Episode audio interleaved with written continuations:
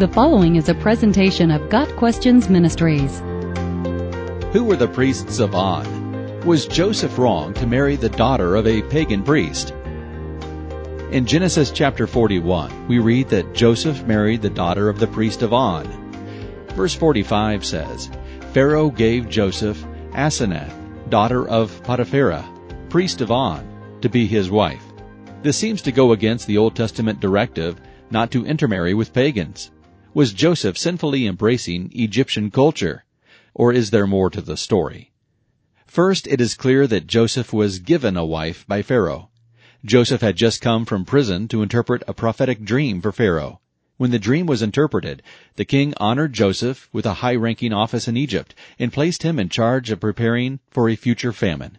Joseph's rewards included a new position, a new Egyptian name, Zaphenath Paneah, and an Egyptian wife.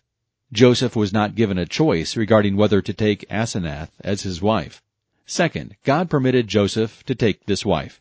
Through Asenath, Joseph had two sons, Manasseh and Ephraim, who became two tribes in Israel. The two tribes from Joseph meant that the Levites could serve as priests and spiritual leaders and not be given a tribal land. Thus there were still only twelve portions of inherited land in Israel.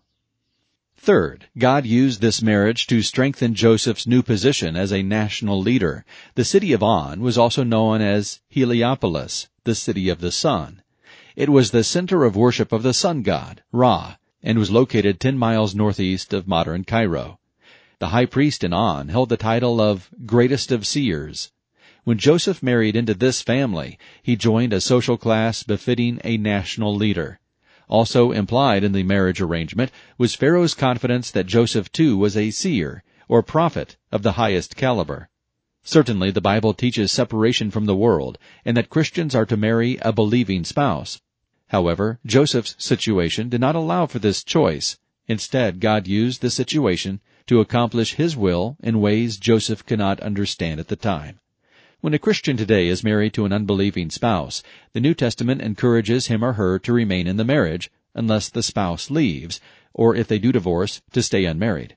To the married I give this charge, not I, but the Lord. The wife should not separate from her husband. But if she does, she should remain unmarried, or else be reconciled to her husband. And the husband should not divorce his wife. 1 Corinthians 7 verses 10 and 11. The Bible speaks elsewhere regarding the issue of adultery or sexual immorality as grounds for divorce. The death of a spouse also allows the opportunity for remarriage to another believer. Joseph did not sin by taking Asenath as his wife. He was given no choice in the matter. Further, the Old Testament law had not been given, and the New Testament teachings regarding marriage did not yet exist. In addition, God worked through Joseph's marriage to serve as a blessing to many and to become an important part of the history of God's people. Got Questions Ministry seeks to glorify the Lord Jesus Christ by providing biblical answers to today's questions. Online at GotQuestions.org.